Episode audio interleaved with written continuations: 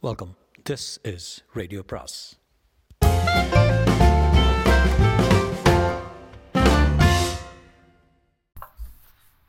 அனைவருக்கும் அன்பு வணக்கம். சுஜாதாவின் மற்றொரு சிறுகதை. சிறுகதையின் பெயர் வீணா. வீணா.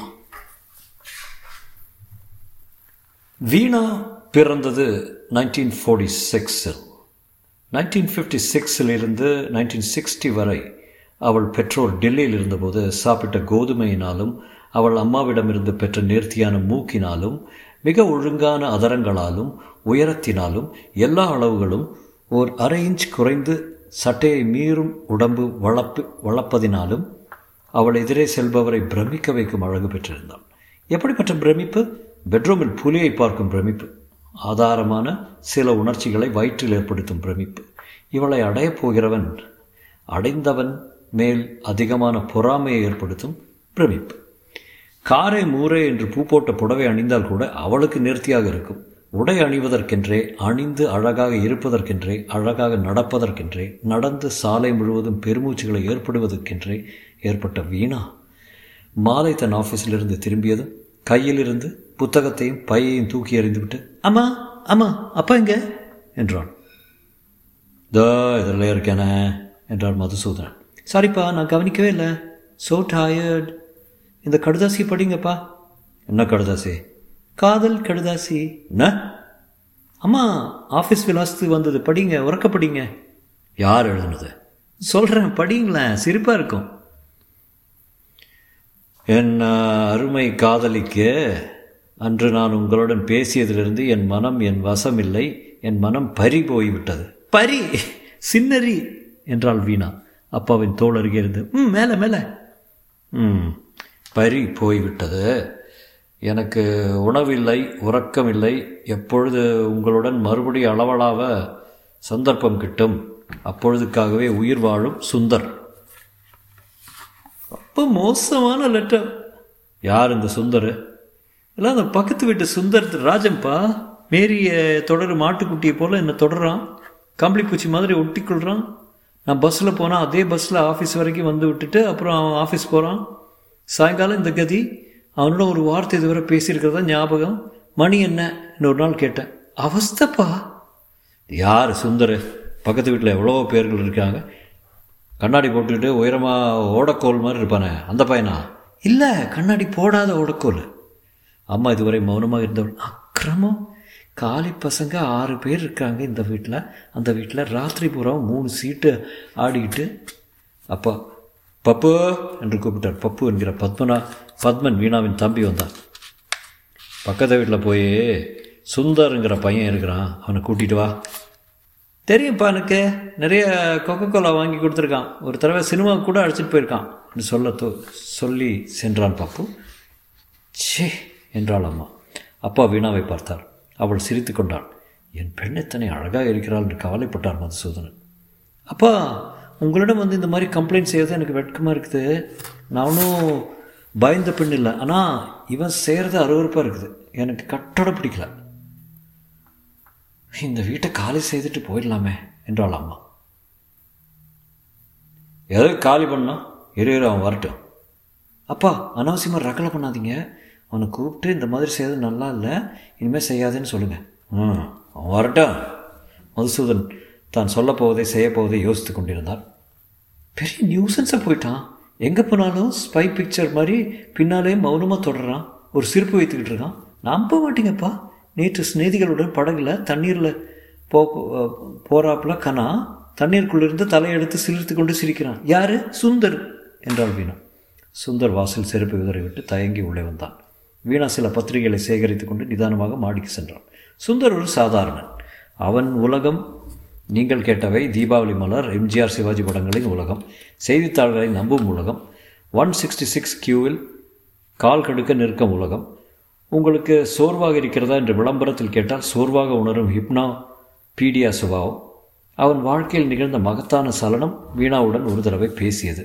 மகத்தான தீரச் செயல் அந்த கடிதத்தை எழுதியது. சுந்தர் சுற்றுமுற்றும் பார்த்தான். மதுசூதன் இருக்கிறார் அம்மா கையில் கரண்டியை வைத்துக் கொண்டு இருக்கிறார் பப்பு நகத்தை கடித்துக் கொண்டு இருக்கிறான் அசிங்கமான மௌனம். அவன் கை விரல்கள் மெதுவாக நடுங்க ஆரம்பித்தன. குட் ஈவினிங் என்றான். சார் என்பதை விழுங்கி விட்டான் நீதான் சுந்தரா? ஆமாம் சார் உனக்கு மூளை இருக்கா? எனக்கு மூளை இருக்கா? சுந்தர் பின்னால் திரும்பினான்.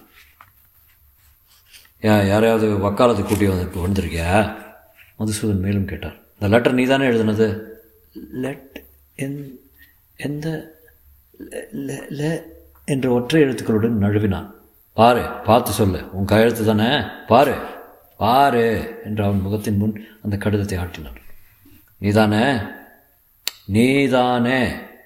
புள்ளி புள்ளி புள்ளி. பதில் தான் வரவில்லை. உன் மாமா கிட்ட சொல்லட்டுமா? வேண்டாம் சார். என்றான் உடனே ஸ்பஷ்டமாக. இப்போ ஏன் அதை எழுதுன? முழிக்கிறத பாரு குறவு மாதிரி. ஏன்டா காலி பசங்களா? உங்களுக்கு வேற வேலை என்று ஆரம்பித்த அம்மாவை அவர் தடுத்து நிறுத்தார். நீ சும்மாரு டேய் நீ பால் பிரதர்ஸில் தானே உத்தியோகம் பார்க்குற? ஆமாம் சார். எனக்கு பால் பிரதர்ஸ் ரெண்டு பேரையும் தெரியும். இப்போ ஒரு ஃபோன் கால் போட்டால் நாளைக்கு காலையில் உன்னை சீட்டு கழிச்சிருவாங்க தெரியுமா?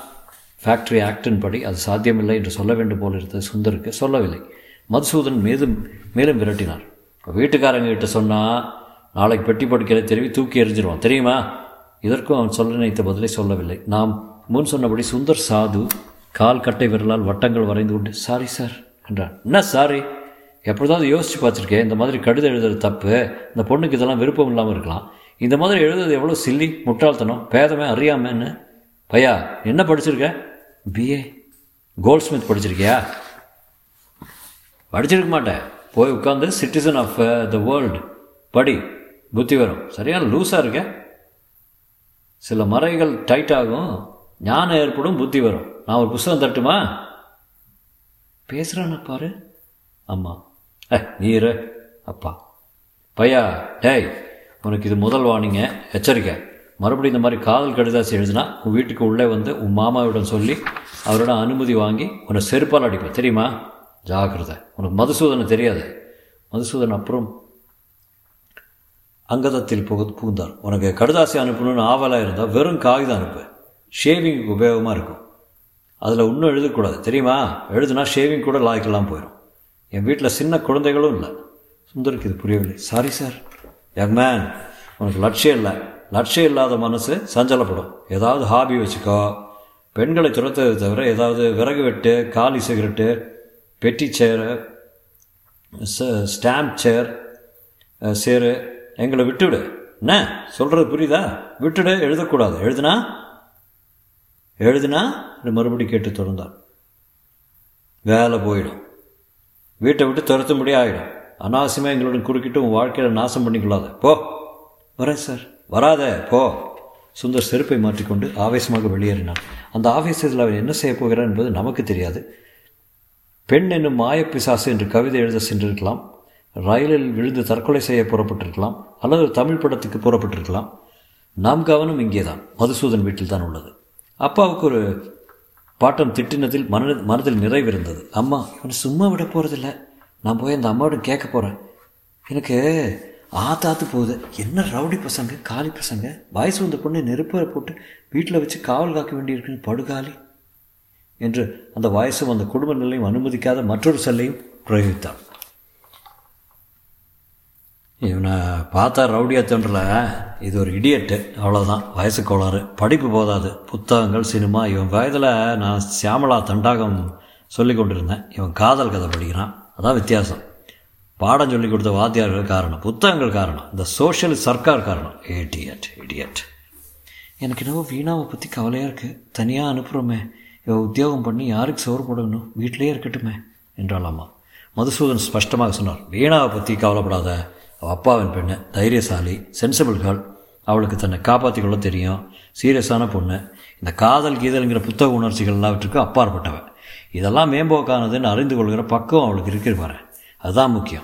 நான் வளர்த்த ரீதி வேறு ஏதாவது பெண்ணாக இருந்தால் இந்த மாதிரி தத்து பித்து கடுதாசி வந்தால் பதில் கடுதாசி எழுதியிருக்கோம். விபரீதத்தை வழக்கம்.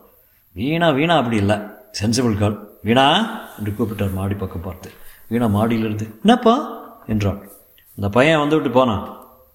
ஆ கேட்டுட்டு இருந்தேன்ப்பா யுவர் கிரேட் இனி அவன் என்கிட்ட ஒரு ஃபர்லாம் கூட வரமாட்டான். அப்பா சிரித்து கொண்டார். He was a well meaning idiot ஆமாப்பா. என்ன பண்ணிட்டு இருக்க வீணா? படிச்சுட்டு இருக்கேன் என்ன? ஷேக்ஸ்பியர் அப்பா அம்மாவை பெருமுடையன் பார்த்து கொண்டான் வீணா மாடியில் ஷேக்ஸ்பியர் புத்தகத்தில் உள்ளிருந்த கடிதத்தை எடுத்தாள். அதை மறுபடி நான்காவது தடவை படி படித்தாள்.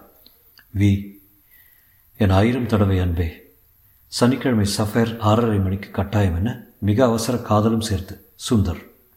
வீணா அந்த கடிதத்தை எட்டாக முடித்து தன் மார்பின் அந்தரங்கத்தில் செருகிக் கொண்டாள். இந்த கடிதத்தை பற்றி அப்பாவிடம் சொல்லவில்லை. ஏனெனில் இது வேறு சுந்தர். முற்றும்.